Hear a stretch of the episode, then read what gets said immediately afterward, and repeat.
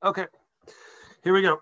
So after uh, taking uh, last week off uh, for uh, for Thanksgiving to give thanks that we didn't have class, I guess. So now we uh, we resume once again, uh, and with Hanukkah right around the corner, meaning like next week or so. So I figure we'll go ahead and we'll swing around and we'll do one of the classic a classic Choshen Mishpat Shaila as it relates to as it relates to Hanukkah. So you could probably there are uh, if you read a lot of uh, of Choshen Mishpat stuff, uh, especially around Yontif time.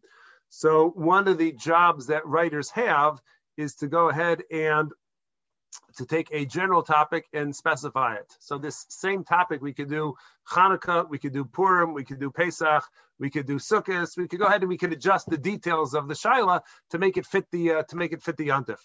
So since Hanukkah is the Yontif uh, de jour or the month or whatever, however you would say that uh, in, the, in that language, so we'll go with uh, with Hanukkah. And the shaila is we're going to go uh, for those who are in yeshiva. So we'll go back to our yeshiva days, where typically in one room, usually the lunchroom, so there are lots of people who gather together. All the bachim gather together, and they light their menorahs in their uh, in their in their uh, in their respective menorahs. And sometimes it happens that somebody didn't plan well and they run out of oil. So you get to like the sixth night, and the person realizes he doesn't have enough oil for all uh, six of his uh, uh, of his vials or all six of his containers.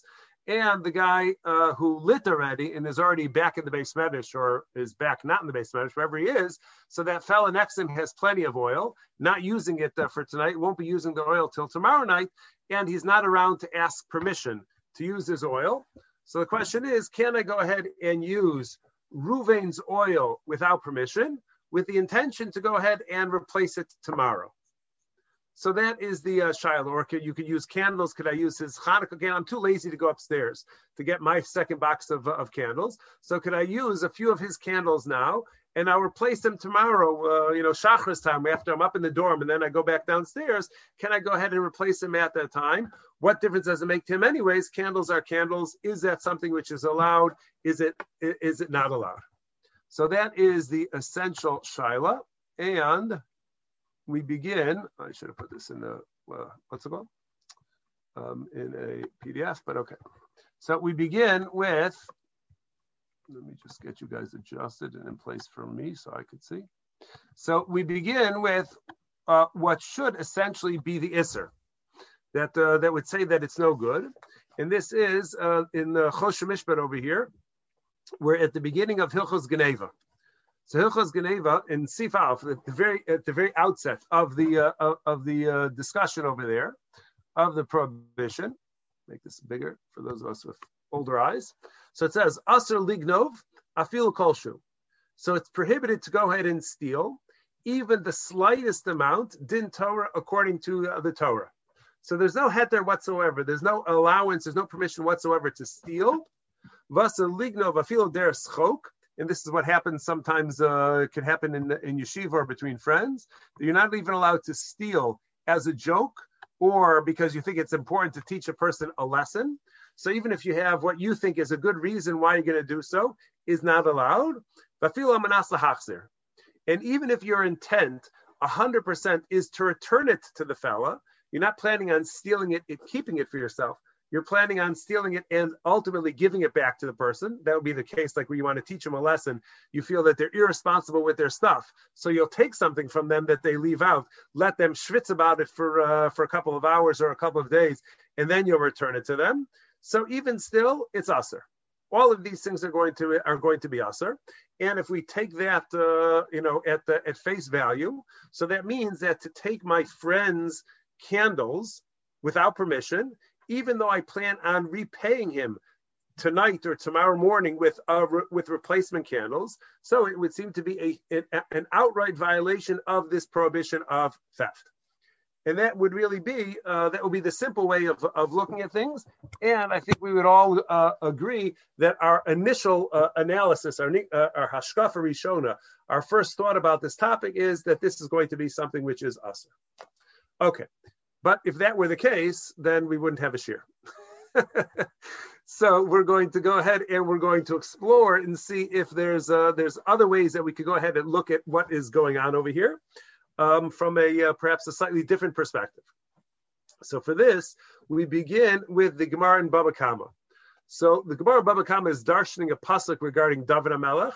This is, if I remember correctly, this is the third or fourth pshat that the Gemara gives for this uh, pasuk. But what all of the opinions have in common is that David Amelech had a halachic shaila whether something is permitted or not. Uh, and he was told that generally what you want to do is prohibited, is not allowed, but you're the king. It's good to be the king. And the king is Boretz, Poretz Geder. The king has the right to go ahead and breach through barriers and do things like the right of eminent domain. So as the king, you're going to be able to get away with things which the rest of the population is not able to, uh, to get away with. So what is this question that uh, this, uh, this, uh, this opinion? How do they understand what was going on? So here now we read this uh, source from the Gemara Baba Kama, Daf Samach. Rabban Vitema Rabba Mary Amru. They said, Yidishim disarm Yisrael Havu. So what was going on was that there was Jewish-owned piles of barley. So a Gedish is a pile, Saorin is barley, and they belong to Jews. Ugedishim de Adashim de Plishtim. And there were Plishtim, that's who uh, David Amech was in the middle of battling. So they were Plishtim who had piles of lentils. And the question was, what David Amelch's question was, uh, Mao lito gedishim shel in Israel, liten lifnei behemto. Could David Amelch go ahead and take the uh, uh, barley from the Jewish-owned piles of barley to feed his own animals? He was desperate for uh, for uh, to feed his animals. And with the intention to go ahead and repay those the Jewish owners of the barley with the lentil that belonged to the Plishtim, which David Melech was going to take, uh, had already uh, confiscated, whatever that uh, that case is. But can he, the, the essential question is, can he go ahead and take the Jewish-owned barley with the intention to replace it with the Plishtim-owned uh, uh, lentils? So uh, the the Sanhedrin sent him uh, there's an extra thing over there. Uh, over here, sorry, should really take that out. Uh, Chavo Yashiv Rasha Gzeli Shalin. That's a pasuk, which uh, essentially means that Afal Pi Shegazela Mishalim, that even if a person goes ahead and repays, or even from the outset plans on repaying the property which he stole, Rashahu. So to steal, as we said from the outset, to steal, even with the intention to repay, is still an act of gazela. It's still a violation of the prohibition of theft, and therefore it should not be done. Aval, but they said to David Melech, Atamelech ata, but you happen to be the king. Ubmelech poritz lasos lo geder derech, sorry, and a king has the right of eminent domain, and therefore poritz he can breach through walls Lasos Oderech, in order to create a road, in order to pave a road, vein mochem biyado, and nobody has the right to go ahead and protest against him. Because that's the king's right. The king's right is he is the uh, he is the uh, the, uh, the the the the top of the totem pole or the top of the pyramid, and therefore he could get away with things which other people are not going to be able to get away with, and therefore you, David Melech, could do it, but nobody else would be allowed to do so.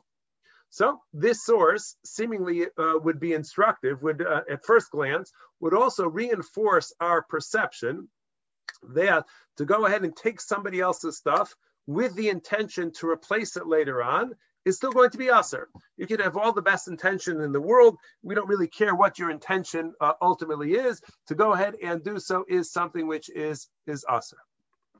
Okay, but the Rosh, one of the uh, the halachic commentators to uh, to the Gemara, so the Rosh comes along and he has uh, an important qualification to this uh, to this Gemara, and he says as follows. And don't forget, uh, if uh, if I am uh, um, if I need to clarify something further as we're going along, uh, make sure to to chime in, to jump in, to throw something at me, to do something to to grab my attention. Okay.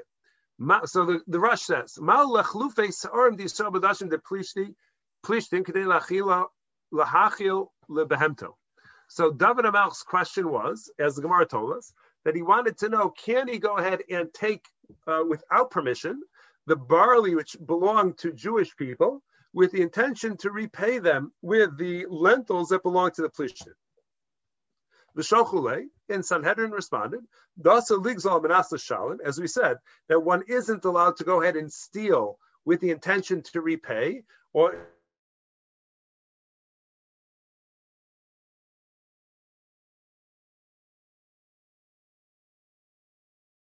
that when a rasha goes out and takes something which is not his own, even if he returns it, so what he's returning is stolen property. So that was the Gemara. Now says the Rosh. This is now where the Rosh's commentary begins. He says, V'yira, it would appear Demairi Shadain Lo Yumazumanim. So, like we mentioned uh, when we introduced the Gemara, that what the Gemara is talking about over here is where David Amelech did not yet possess the lentils he was going to use to pay back the Jewish barley owners.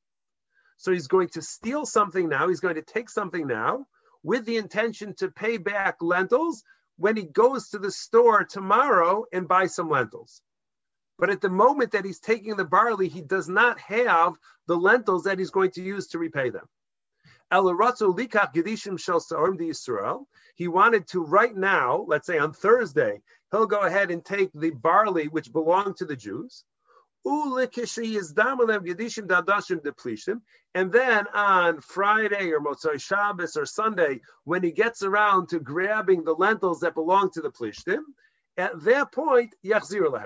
Then he'll go ahead and he'll pay back the barley owners with the lentils, which eventually he's going to obtain. But at the time that he was taking the barley, he did not yet have the lentils. So that's the case where the Rosh says it's going to be aser to take something today, even though your plan is to replace it. But if you don't have the replacement when you take the quote unquote stolen stuff in the first place, it's aser. Aval. Now here's the shift, and this is the main part of what we want from the Rosh over here. Avalim hayu gedishim dadashim luzumanim. But in the event that the piles of lentils were already present, were already there, were already available. In other words, he already has it in his trunk. Even if the barley owners are not there in front of us to ask permission, can we exchange your barley with the uh, with the with the lentils which we have right here, which we could replace them with? So we will be permitted. You're going to do two transactions essentially at the same time at the time, with one hand, you go ahead and you take the barley, the Jewish owned barley. And then on the flip side, you take somebody else, you take somebody that's with you, and you say, listen, can you go ahead and pick up this package of lentils on behalf of the barley owners? In that way, at the same time that you're taking the barley, your ownership to those barley owners, the lentils, which you're going to use to repay them. So as long as you could do like a revolving door, you could flip it around that when you're taking the barley, you're immediately putting back into their possession, legally at least, the lentils. So that is going to be okay. One second, Dan.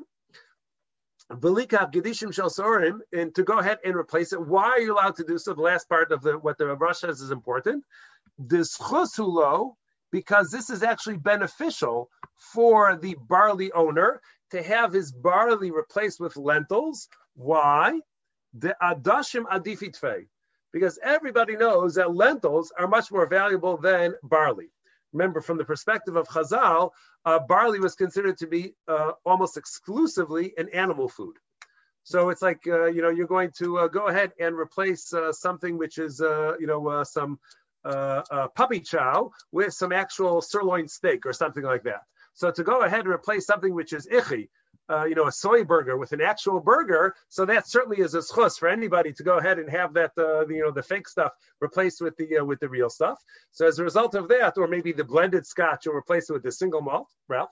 So if you go ahead and you go ahead and do that, everybody would say that that's a schus, that that's a good thing that uh, that you're doing, and therefore you can, that the Rosh says is acceptable. Yes, Dan.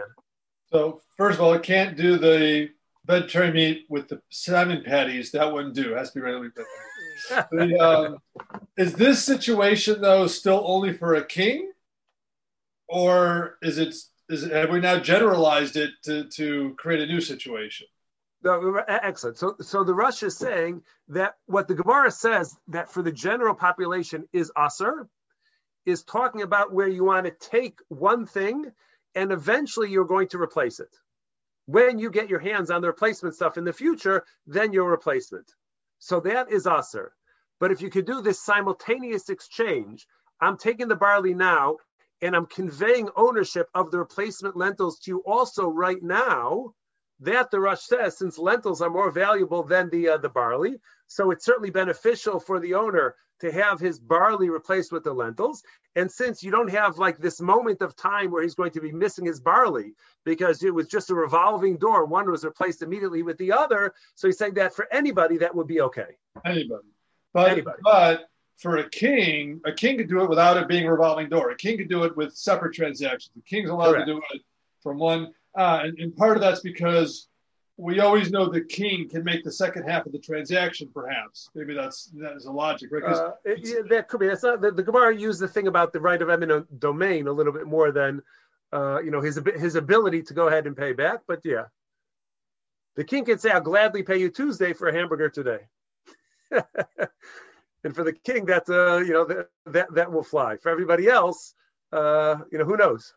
So is that come to modify the original Isser in the Shulchan Aruch that we saw at the start? And this is this is this is expounding and modifying that Isser. Correct. Right. Yes. So this is saying that the Isser doesn't would not apply in this particular case. The, the Rosh isn't disagreeing with the. I mean, the Shulchan Aruch is after the Rosh, but the Rosh isn't disagreeing with that principle. Uh, he may very well be talking about where you're stealing the thing now and you're not going to return you're returning the exact same thing that you stole. Just you're holding on to it you're withholding it from the owner for a couple of days. It's not it's it's not immediate right? If you're going it's certainly not immediate right right. Right, right? Uh, uh, essentially the Rosh would say if i want to slip one dollar out of your left pocket and while i'm slipping the one dollar of your left pocket put two dollars into your right pocket so wonderful right who, who, who's not going to be happy with that transaction Right. So that's so so that's how the Rosh is. That's how the Rosh is now qualifying the uh, the Gemara, and this idea of the Rosh makes its way into Shulchan Aruch, and that's what you that's what we have over here. At least it's an opinion. I shouldn't say it's the definitive opinion, but it's an opinion. So Shulchan Aruch says this is later on. This is in Hilchos Gezela. The first one was Geneva. Now we're talking about Gezela. In technical terminology, Geneva is when I sneak around and I steal something from you without you realizing it. Gezela is when I walk up to you and I threaten you physically. I say, either give me your watch or I'm going to punch you in the nose or something like that. So for some halachas, there's a difference between Geneva and Gezela. So it's got two different sections of, of Shulchan Aruch. But for our purposes, it's, it's uh, there's not going to be a difference. But here, Shulchan Aruch says as follows. Also, ligzol alfilu al sham davar yafa mimenu. So the first opinion cited by Shulchan Aruch is you're not allowed to steal even with the intention to repay the person with something better. So to steal a veggie burger and replace it with an actual beef burger, so the first opinion Shulchan Aruch says that is aser. You're not allowed to do so. The yesh misha omer, then the Shulchan Aruch says there is an opinion. This is the opinion of the Rosh which we saw. The Hainu which says im tashumin be'ein, that this applies that I can't steal something with the intention to replace it with something better, that's limited to, like the Rosh said, when I don't have the replacement available to me right now, so that the two things could be this revolving door. But because if the replacement thing is immediately available and we could do this revolving door transaction, being that the replacement is more valuable, is better than the thing which is being which is being taken. So so it becomes a benefit for the victim. We'll call him the victim, but it becomes a benefit for that victim. And what you're going to do is you're going to convey ownership of the replacement object to the owner immediately. So I take the barley and immediately have somebody acquire the lentils on behalf of the barley owner. And since the, the replacement, which is more valuable, and it was done immediately, so then that's going to be allowed. So that is these two opinions now, which are in in, in Shulchan Aruch. One says that it would be usher to do, and the other says it's only usher if you can't actually replace it at the time that you take it. But if you could replace it, so that it would be a, it, it would be a, a, a mutter. So putting this in the case of our Hanukkah yeah. Uh, the oil, he'd have to have somebody at that moment in his room who's able to acquire the candles or the oil that he's intending to replace with, right? If he's if he's thinking of doing it in the morning, this he wouldn't be this wouldn't help him.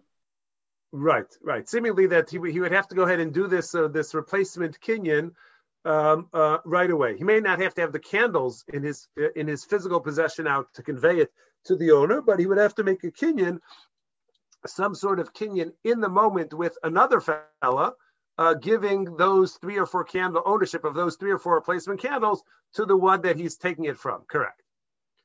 Now, can I ask you a question? What yes, if, please.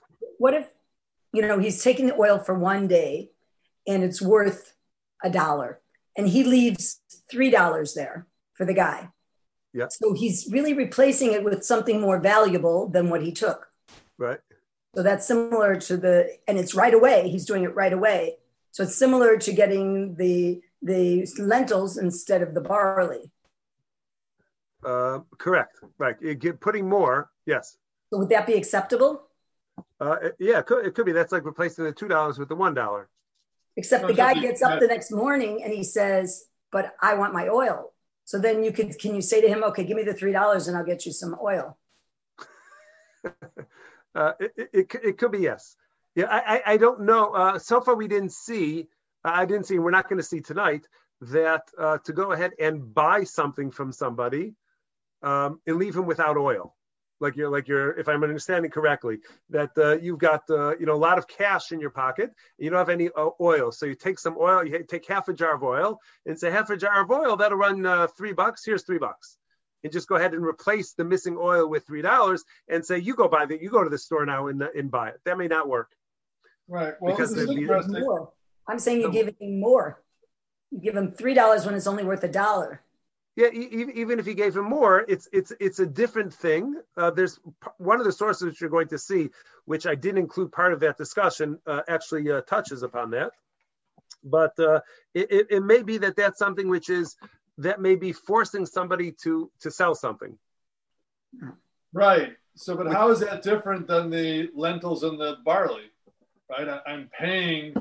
Is it, I'm, it seems like I'm essentially paying for the barley with lentils. Why is that different than giving him money for the barley, which I clearly can't do, but I can't I can't force him to sell me the barley. So I can't leave the money and take the barley. I'm Pretty sure I can't do that, but somehow I can leave lentils and take the barley. What's right? So a, uh, uh, a, a, simple difference between them is going to be that lentils are immediately usable. Um, your the cash you're gonna have to somebody's got to run to the store and buy something with that. All right, all right, with that stuff. Bye bye. So you you you could use cash to buy uh, you know uh, instant lottery tickets or scratch off lottery tickets and waste the money. Uh, you know they're not going to take the lentils at the at the 7-Eleven for those uh, scratch off lottery tickets. So money is easily uh, e- is more easily lost. Uh, the other stuff is a is a commodity, so it's less likely that, that yeah but it could be that you could force the sale anyways. But that's that, that will be for a different discussion. Maybe a different time we'll uh, we'll go ahead and we'll uh, we'll go in that uh, direction. Um, now, the Shach says the Shach adds an important qualification to this. Even even like the Rosh who says that I could go ahead and if I possess the if I possess the lentils, I could take the barley now and give you the lentils as as a replacement. Says the Shach, Vidavka shiyadua this is only true if I know that for you it's a schus. So I happen to like uh, uh, beef hamburgers, uh, but if I know that you're a vegetarian and you don't eat beef hamburgers, so to go ahead and replace your veggie burger with a beef hamburger, that's not a schus for you. That's not a benefit to, for you. For me, that would be a benefit, but for you, it would not be so. It would not be the case. So this allowance to replace the barley with the lentils or any other you know, uh, exchange of products is only true, only applies when it's known that the owner and the recipient is it's beneficial for them. Kagon bidavra omed limacher. For example, something which is uh, stands to be sold, something which the owner himself would have sold anyways. beso low, uh, low. But in the event that I go ahead and I replace a household item of yours, so that you can't that's not necessarily going to be the case. In other words, um, I may have um, you know, in halacha we talk a lot about in terms of the value of, of, of things. So there's certain, so generally sentimental value doesn't uh, register as far as the va- the essential value of an item. So my computer uh, has a certain resale value. If I posted it on eBay or something like that, so there's a certain um, a range of money which I could get for my computer. That's going to be true on the resale market. But as far as I'm concerned, my computer is extremely valuable because it's got all my files on there. So for me, it's worth much more than what it would be worth to any one of you, any one of you all. Dan. So, so any one of you all. So, it, so if that's the, the case, so just be so you can't come along and say, listen, it's a $300 computer. I'll replace it with another $300 computer. And what's the difference? A $300 computer is a $300 computer. But for me, it's worth much more than a $300 computer because it's got all of my stuff on it. My, my life exists in the inside of my uh, computer, sadly for me.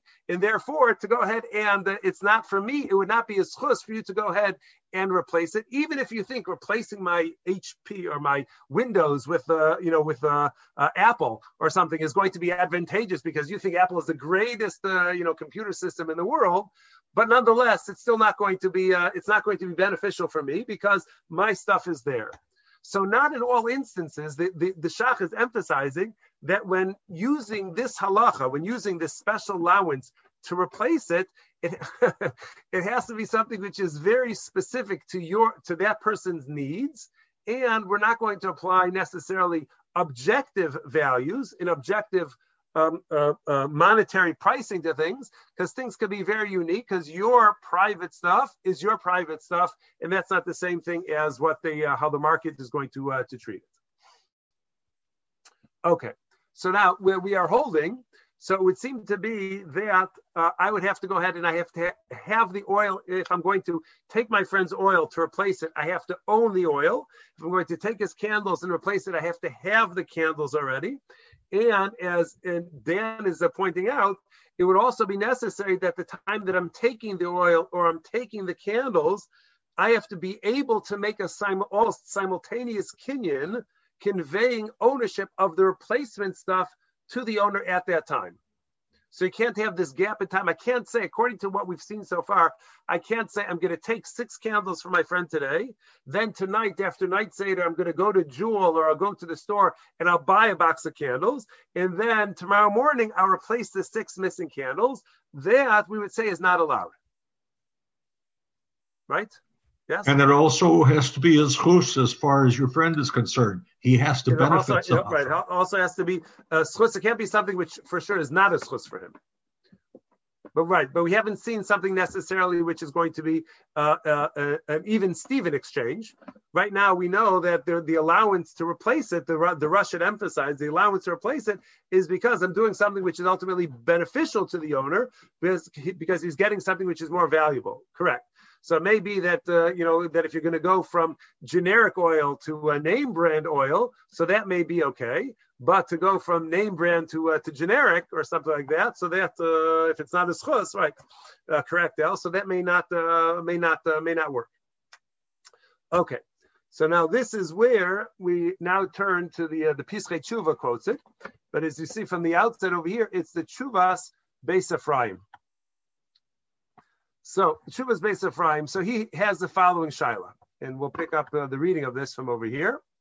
Al davar uman. So you have a craftsman. Let's say somebody who uh, uh, somebody manufactures knives. So this is a person who has lots of metal in his possession. Shenasalo eitzim okesef v'zavar. Let's say a jeweler. So you go ahead and you give a, uh, a, a jeweler some gold some regular, uh, you know, uh, uh, 18 karat gold, 24 karat, 18 karat gold. Uh, lasos mehem kli. And you say to the jeweler, listen, here's a chunk of gold. I want you to go ahead and take this chunk of gold and manufacture for me a gold uh, wedding band. That's what I want. I want a gold uh, band, and here is I don't know one ounce of, of gold to be able to make that wedding band. Now the truth is, is you would expect a jeweler jewelry manufacturer probably has plenty of gold sitting around in his office because that's what he does all day. Is he's got gold all over the place. The yeshel case So I go to uh, uh, Arnie. You'll be our jeweler for today. So I go to Arnie. I drop I drop off an ounce of gold. I say, make for me a gold wedding band. And Arnie would like to go ahead and use the gold that I gave him for a pair of earrings and he'll use a different ounce of gold, which he already has in his possession because he's got plenty of it as a jeweler, and he'll go ahead and make me a gold, uh, an 18 karat gold wedding band with some other gold which he has in his in his safe. And that was the question. The uh, ishari lahachlif olo. So is Arnie allowed to take the gold which I gave him with the instructions to manufacture for me a gold wedding band with that gold? Can he use that to make a pair of earrings for a different customer? And he'll go ahead and he will uh, he'll uh, he'll make my ring out of other gold which he has in the office. So that was the question which was posed to the Beis Ephraim. So what does he respond? So he responds.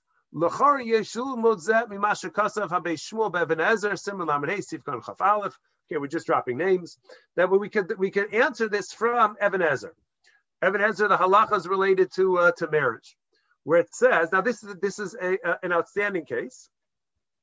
Um, um, I don't want the, the case to become too distracting, but let's just say that um, somebody gave me money to go ahead and do kedushin for him. Uh, they're busy at the office; they don't have time to do this uh, kedushin thing. So they say, uh, "Schaffel, here, can you go ahead and take this ring, give it to my uh, beloved, and tell her Harayat Mukadeshes uh, to so and so with this Betabazu Kedas Moshe Yisrael. And I go ahead and I meet her, and we fall madly in love. And I decide that I'm going to go ahead and I'm going to use that ring, which Ruvain gave me. I'm going to use that, and I'm going to be Makadish her myself. Happens all the time. Get shailas like that at least uh, you know twice a day. So such a thing. So it, so that uh, so that occurs. So uh, bedavar and the specific item which Ruvain gave me is darish en kapeda.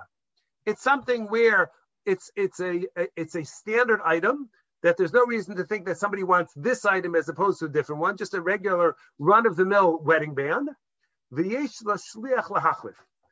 the shliach, I, the shliach, I have a wedding band uh, in the, you know, in my uh, uh, in my jewelry box at home.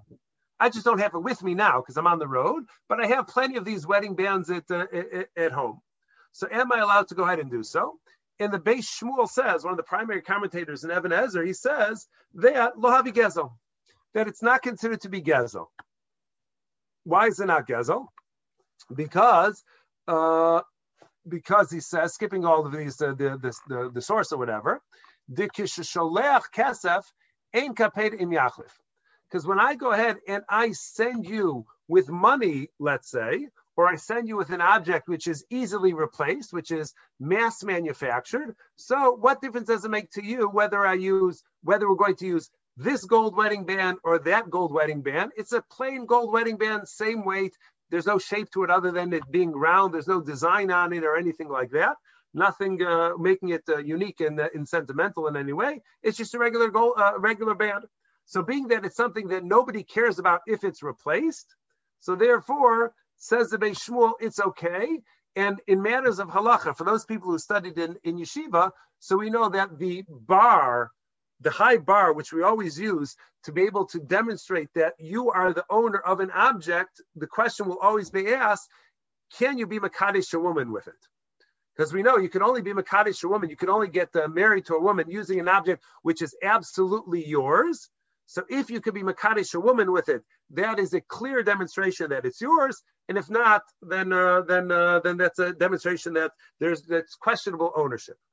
But here the Beis Shmuel says that if I go ahead and I have something which you gave me, and it's something which nobody cares if it's replaced, so then it's okay to go ahead and replace one with the other because it doesn't really make a difference. Everybody's had this uh, this experience uh, somebody, uh, you, uh, people find out that you're going to Eretz Yisrael, so they send you with shliach mitzvah money. This guy gives you a dollar. This guy gives you a dollar. This person gives you two dollars. You get a whole collection of money. Correct, Bacha? so you have all of this money which uh, people are just throwing at you and to walk around with you know 75 single dollar bills which all of your friends gave you as shliach mitzvah money so that becomes cumbersome when you go through tsa nobody wants to go ahead and break out the 75 single dollar bills so it's much easier to break it into a 50 a 20 and a 5 something uh, something like that it would be much more convenient so people wonder sometimes, maybe if the person gave me this dollar bill to give a tzedakah, I have to give specifically that dollar bill to tzedakah on their behalf, and I'm not allowed to exchange it. So the Beis Shmuel says in the in Evan, Evan, uh, Evan Ezra over there. So Beis Shmuel says, no, nobody cares. This dollar bill, that dollar bill. They're giving you money and they want a dollar to go to tzedakah, and they're not makbid that this dollar bill with these serial numbers should be the one that you give to tzedakah on their behalf because nobody cares. They just want a dollar to uh, to go there. So first of all, the Beis Ephraim says that uh, this idea, and we'll see what the the halachic terminology which captures this in a moment. But the Beis Shmuel says the Beis Ephraim is following a suit says that when we're talking about something which is a mass manufactured item, and nobody cares whether it's this one or that one, they just want one to be used, whether it's a ring, whether it's a dollar, whether you know it's a stick of gum or something like that. So such a thing, it's not considered to be gezela to uh, to replace it. What is the uh, the, the guidance? So he says v'gam kan. So after additional analysis, which we're which we're, obviously we're not going to go through. So now the base of Ephraim swings back around to his question of the jeweler, together with uh, to, to Arnie's case, and that is Yachahu lahachlif. So if Arnie wants to go ahead and take my gold to make for himself a pair of earrings now, and then use other gold to give me the uh, the uh, the wedding band which I ordered, he's allowed to do so. For lases acherim tumurasan, and he's allowed to go ahead and replace my gold with another piece of gold and to make a ring with that other with the replacement gold. Why? Here's the key phrase: mitam zenene v'zelochaser. That is a halachic principle, which I should actually bold this. This is the halachic guiding principle over here. That I, that if there's something which uh, that uh, sorry, Arnie, if there's something that Arnie could do, which would be a benefit for him, because he needs the gold right now, and Lo Chaser and I, the one who gave him the gold initially, and I said, I want you to make a ring out of this. I don't lose anything if he uses some other gold which he has, as long as it's a valid replacement. So Zenen Vizelo Chaser. So the Beis Ephraim says that that's mutter.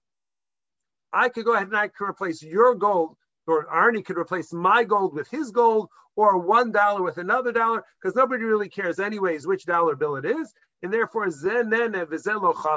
this one benefits and this one doesn't uh, doesn't lose, and that is absolutely permitted.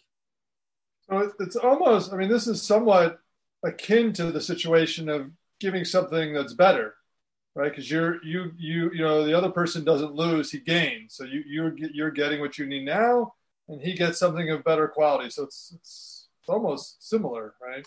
Excellent, excellent. So he says, uh, um, okay. So we'll skip for the sake of time. Uh, we're going to skip what we have over here. Before we go uh, on, Rabbi Schaffel, um, yeah. It, this appears to be this what we've just heard appears to be contradictory with the discussion we had earlier, where we said that you can't replace something with money because you're you're causing a, a tircha for the person who needed the thing right now, and so therefore you can't replace candles with money or oil with money because you're going to make the other person have to go get this thing. Right. Is that all right? So, oh, so how is it, if that's true, how is it that the person who was made a shliach to do kedushin for somebody uh, could take the thing that the person gave him to do with kedushin, to do kedushin with for a particular woman, and that he could uh, simply uh, uh, give that to her because, as you said, he was on the road and he didn't have the thing present because obviously he's causing an even bigger tircha to the person who had sent him.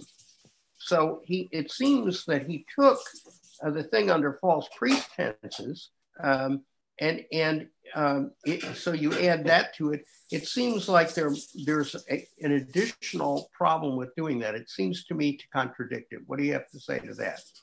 Excellent. So, uh, so we're not the first one to ask this question.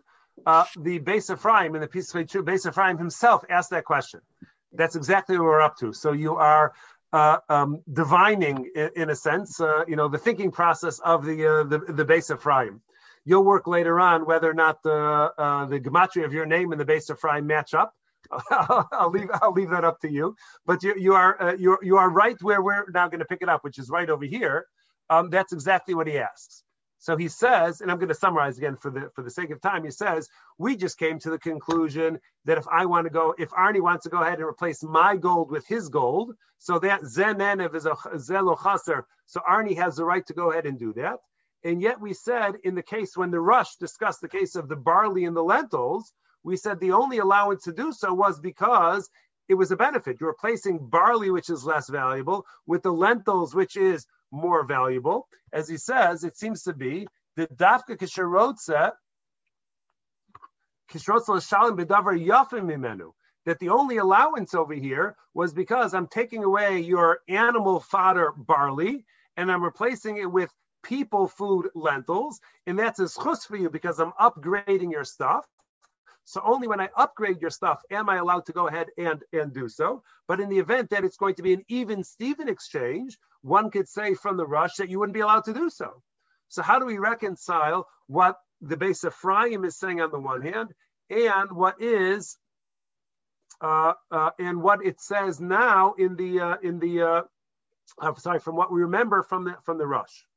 So here this from Nira. So this is now where the Beis Ephraim draws the, this important distinction. And he says, Nira, the shiny Hasam.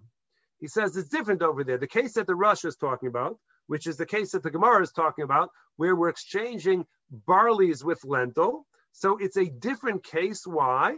Shahatashlumin heim mimin acher. As we said, I'm replacing your barley with lentils, and that is considered to be uh, um, um, and therefore it's considered to be in a certain sense uh, when i'm giving something else I'm, I'm going to be providing you uh, with a different product. The only way i could take x and give you y is if y is more valuable than x.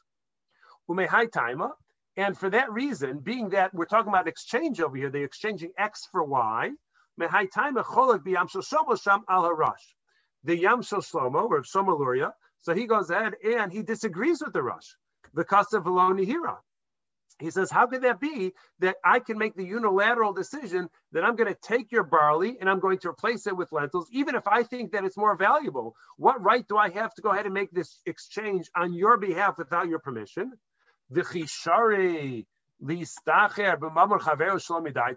Am I allowed to take your money and invest it in uh, some uh, uh, what I'm certain is going to be a, an investment which is going to yield great returns. I'm allowed to take your money and invest it on your behalf because it's going to be a benefit for you. I can't take your stuff and just decide I'm going to invest it uh, for you. That would absolutely not be allowed. So the Yam Shlomo says the same thing as over here. You may think that it's a benefit, a benefit for the fella to replace his barley with lentils, but who said you could go ahead and do so? So that's going to be the weakness of the Rosh's case together with, like we talked about, that you have those other requirements that I have to have possession of it right. Uh, I have to have, I already have to be in possession of it, and I have to make that immediate exchange.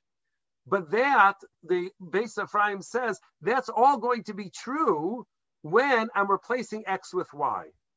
The Dilma Chaviv Alav Sa'arin, because it's possible that the owner really wants the barley, why would you want barley? Because you could use barley in cholent. Lentils aren't as in, aren't as good in cholent. So he specifically wanted the barley in that case. Lo Uh, Lo limkor He didn't want to sell his own stuff. Velo amrinan uh, zachin And we only apply this principle that I could do something which is a benefit for you when it's clear that it's a benefit shum tzad chisaron, and there's no possible loss which you will be able to experience. But um, skipping a little bit, but aval imena tashlumin yafi mizeh. But if I'm going to go ahead and I'm going to steal your barley and I'm going to replace it with something which is not a, a, a different item, I'm going to replace your barley with uh, lima beans, you know, something like that, something which is a, a, of equal value. So nimsa yesh So it may very well be that you wanted the barley and you didn't want the lima beans, and I didn't even give you something which is more valuable. So therefore, you lost your thing. You didn't get something which is more valuable. There, the Rosh says is going to be usher. So the Rosh's allowance to go ahead and to replace x with y. When you're playing x with y, it's in that specific context that y has to be more valuable than x. Aval, but now we get back to the case with the gold with the, with Arnie. Aval im lo tmuraso davar kazem mamish. But if we're going to, if Arnie is going to go ahead and replace my gold with exactly equal value gold, it's the same 24 karat gold. It just wasn't mine, it was Arnie's, but it's the same thing. Nobody could tell the difference between them. Vein kapeda labalabayis obazeh, and nobody, the, the ring is made out of this chunk of gold or that chunk of gold, because so im kain, so that in such a scenario, nihid ein kan tzad schos, Granted, when Arnie replaces my gold with his gold, he's not giving me something which is more valuable, but but the, the advantage in this case is there's no loss to me. There's not even a potential loss because the same 18 karat, 18 karat gold. So being that there's no loss to me, the only time that it has to be that benefit for me is only when there's a potential loss by replacing my thing with something else. You took my X and now you want to replace it with Y. The only way you could take my X and replace it with Y is if it's clear that Y is more valuable. But if it's X for X or it's Y for Y, and nobody makes doesn't make a difference to anybody. This big pen or that big pen, they're two big pens. Who cares what's the, which big pen it is? So in that case, where there's no benefit for one, and on the flip side, there's no loss for the other. That's where we apply the rule zenene. So it's a case where it's a benefit for Arnie because he needs the gold right away. It's no loss to me. Still get the gold wedding band, which I want, same value gold at the end of the day, anyways. Vishaper dummy, and that's perfectly acceptable. As long as somebody doesn't protest specifically and say, I don't want you to do that, so it doesn't make a difference. This pen or that pen, this dollar bill or that dollar bill, this chunk of gold or that chunk of gold, or swing it back around to our case, these candles or those candles. Hanukkah candles are Hanukkah candles, essentially. It doesn't really make a difference. Hanukkah oil is Hanukkah oil. It doesn't really make a difference whether it's coming from this jar or that jar cooking oil, there could be a dramatic difference between bottles of oil. But the ichi stuff, which they sell for lighting in the menorah, it doesn't really make a difference which one it's going to be. It's going to be anyways. So in this case, the Beis Ephraim says that it's an even Steven exchange. You're just replacing one thing with a, an exactly comparable thing. It just happens to be different.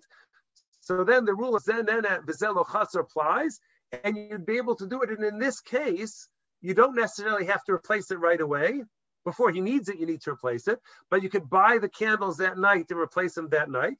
Or you could buy the oil, or, or even if you have the stuff upstairs, you don't have to go ahead and convey ownership to him right away, because he just, just needs to have it for the time that he's going to be looking for it. So if it's replaced before he ever gets around to, to needing it, so in this even Steven type of exchange, we apply the rule zenen chaser, and the base of Ephraim would uh, say that it's okay, and uh, it would be uh, you'd be hard pressed to find uh, uh, somebody who would uh, disagree and say that such a thing is going to be would be aser. Is your hand up, Safi? It is up, but is it? It's intentionally up now. okay. Any any questions, clarifications, applications? You start you started this session with 18 participants and you're finishing with 17, which I think is uh, a record for uh, for this course. Uh-huh. That, that, sounds like when we were talking about that, it was the chov. I started with X and I ended up with uh, with Y. Just kidding. You exchanged yeah, yeah. one and you got less. Is there a difference what? in the amount? Meaning, if you were to exchange the oil or a candle that would that would be lit for longer, even though the mitzvah is only for the lesser amount? Yeah, so that, that there be. Right? If you take a Shabbat, if you want to replace with a Shabbos candle, could be something which is different. You know, sometimes you may want the, the bigger candle, sometimes less. What I thought, if I could uh, uh, jump on that, Safi, and go back to you, uh, Charlene, uh, where, where, I thought you were going to go, and you made me really nervous when you when both of you started started your questions, is I was certain that you were going to ask me whether there's going to be a problem of ribis. I was absolutely certain that uh, that one of you guys were going to go in that direction and say, hey, if you go ahead and you're taking a little bit of oil and you're paying back more oil, you take two candles, you give back three candles, is it going to be a problem of ribbis? And I got nervous because I don't know the answer to the question. Nobody so ever asks you stuff like uh, that. last week was Thanksgiving, but I'm thankful already in advance for next year's Thanksgiving that you didn't ask me that ribbis question because, uh, and I'll tell you exactly why I'm uncertain about it because I don't know whether in this scenario, I'm going to try and call my friend tonight uh, because it's it's on my head that's bothering me now.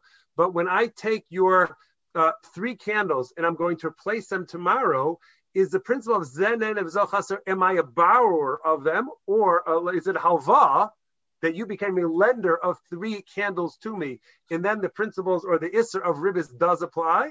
Or is there some other type of mechanism which is taking place over here, and it's not really a halva, which would then, if it's not halva, then there wouldn't be a problem of ribis. So I'm not well, sure which way we would categorize this. So thank you for not asking. I appreciate it. appreciate both of you shielding me from that uh, humiliation of not knowing. Would so there might be a star in the in the base of midrash for when you someone swipes the oil or candles and replaces it that, that indicates that all the uh, details are agreed in advance, even if agreed you didn't in advance. Yeah, they should put up a sign that everybody agrees to, to these things it, I, I can't see how it would be a loan because you actually can't replace what you took. Right? You can't like you, you, know if you if you were like a loan, right? A loan, say I'm going to loan you this, and then you give it back to me, you know, later, whether it's uh, you know candles or dollars or whatever. But this bedavka, you have to give back something different. So at the start, it can't be a loan because if, if your intention is to only give back what you took, then you, you're you're in the you're you're in the usser, you know, usser situation. I think I need some oil insurance because there could be a couple combined families lighting all here together. Would it be considered Geneivah until they give it back?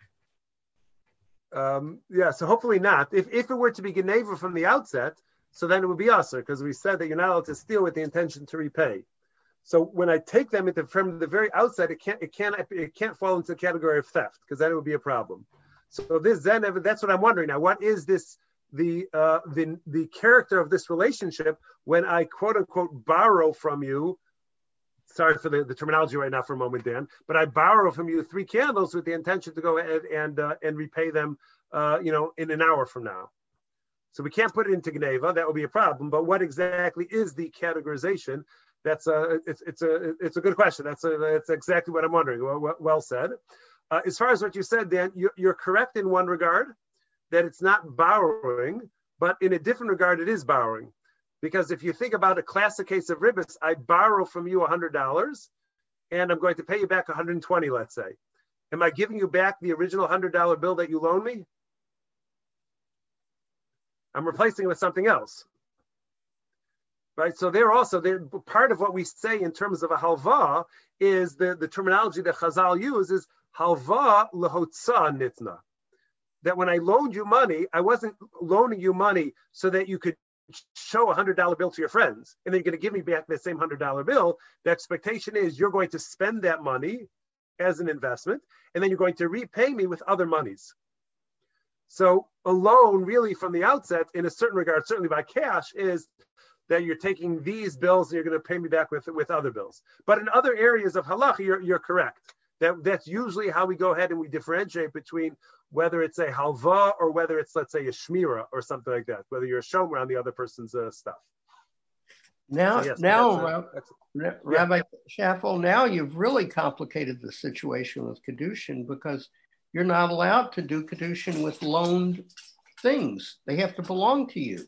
So, how is it that the person, this is worse than a loan, the person took something that belonged to somebody else and he's doing Kedushin? The only way it sounds like to me that he could do that is it would be a conditional condition where he said to the woman, I'm talking about the shliach who went astray.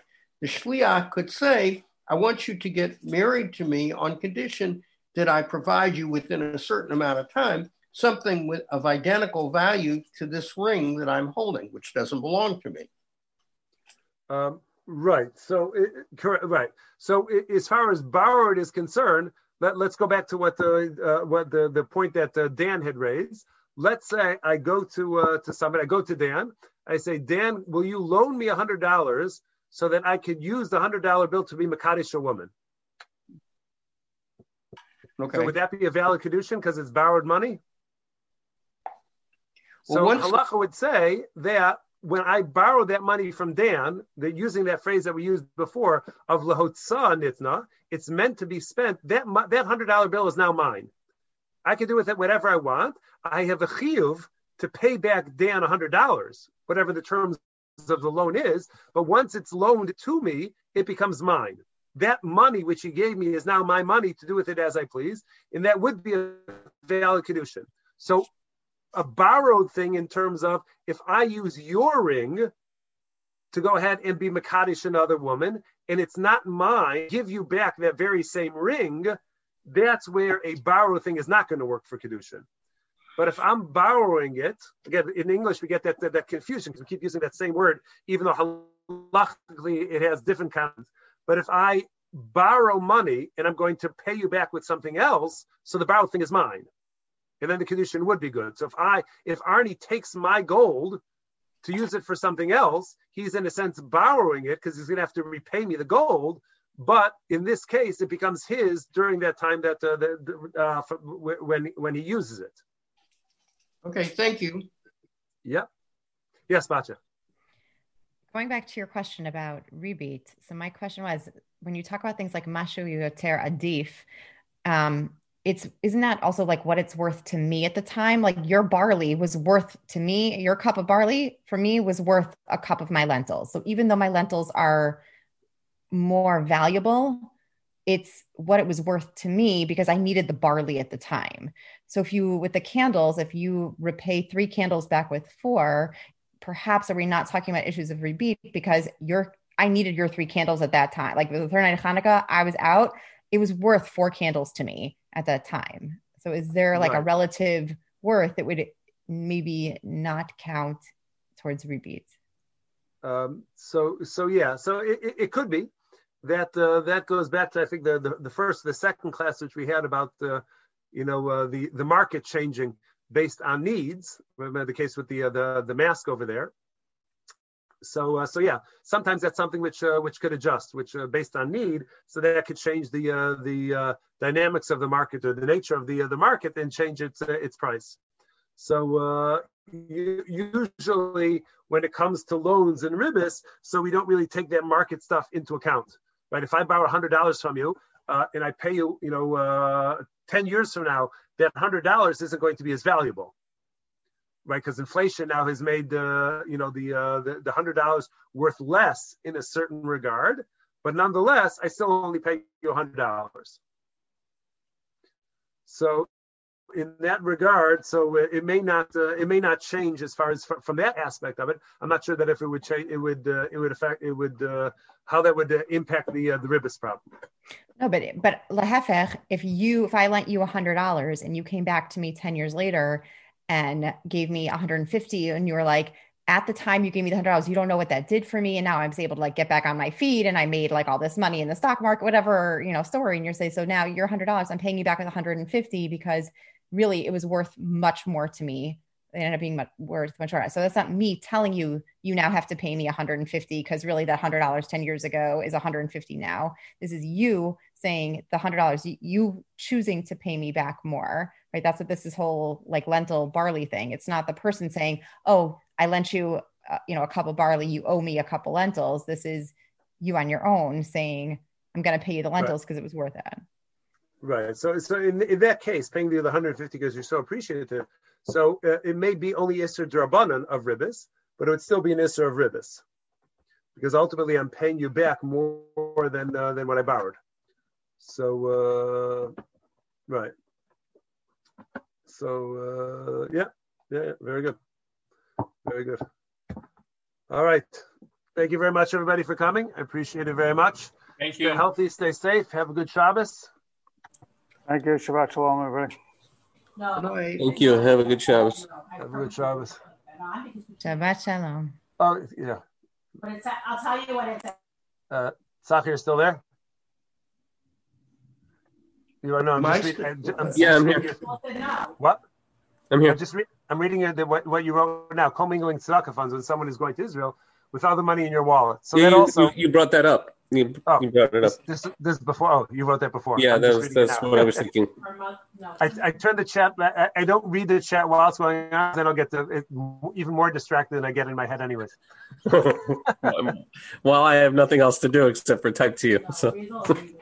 So, Batra, you, you should be aware that one of the big ribis shailas which comes up, which you may uh, find yourself in as you're now going to uh, to visit Israel, is the whole take care, Safi, is the whole issue of uh, borrowing shkalim, paying back in dollars, borrowing dollars, paying back in shkalim, the whole thing which revolves around that uh, that exchange rate. So that creates a, a huge uh, confusion as far as uh, as far as ribis is concerned. What exactly was being borrowed? Which country was it being borrowed in? And where is it being paid back? And how is it? Uh, you know, how how are you paying back that uh, that money? So Hmm. those things become the, become very difficult because the loan would almost always be paid back in the currency which was borrowed. What happens is, what you could run into now is that um, I don't know, you'll uh, you'll borrow from somebody some shkalim, you know, while while you're in Israel, and then you get back home, and you say, "I'll send you some money when I get uh, back home," and then when you're home, you want to send them dollars. So then, which exchange rate do you use? Use the current exchange rate, the exchange rate when you borrowed the money. So all of that stuff creates, uh, you know, huge uh, a huge issue as far as uh, as far as that. Um, So just keep track, just keep track of exactly what you're borrowing. The best thing to do is to say that if I'm borrowing shkalim, I'm going to pay you back shkalim. If I'm borrowing dollars, I'm going to pay back dollars, or loaning, whichever way it is, then it's going to be uh, the same thing. And then, uh, for the most part, then the if you're going to pay back in that other currency, it will be based on the rate at the time that you're repaying the loan. at the time you're repaying the loan, not the time you took out the loan. Correct. So if I, let, let's say, uh, for example, um, you go ahead and you borrow from somebody a hundred, uh, a thousand shkalim. Mhm. Hundred shkalim isn't worth very much. You borrow a thousand shkalim from somebody when you're in Israel, and then when you get home, you want you want to you want to send them dollars. Much easier for you to go ahead and uh, uh, quick pay uh, some dollars over to them or something uh, something like that. So really, you're obligated to pay them back a thousand shkalim. So what's a thousand shkalim worth today? So you look at today's exchange rates and say a thousand shkalim today, which is the day that I'm paying you back, the thousand shkalim that I owe you is worth X amount. So you don't go back. It's not what the dollar is worth at the time of the loan. It's at the time that you're now paying back that uh, that amount of money. So what is it? Uh, what is it currently worth uh, to you? So that's the easiest way to uh, you know to uh, to keep track of things. But uh, no, that's a that, that specific area of ribis is one of the more confusing practical uh, cases of ribis because each step along the way could change uh, you know could change the halacha. Hmm. So beware. and the money in the, in the money that you that you collect, you could use any money that uh, that you want. You're not uh, confined to those uh, to those dollars. Hmm. Yeah, don't borrow anything. Gotcha. Yeah, well, that's all right. That's a wise thing in general. But yeah. All righty. All the best. Take care. Have a good Shabbos. Excellent. Oh, first, stop share.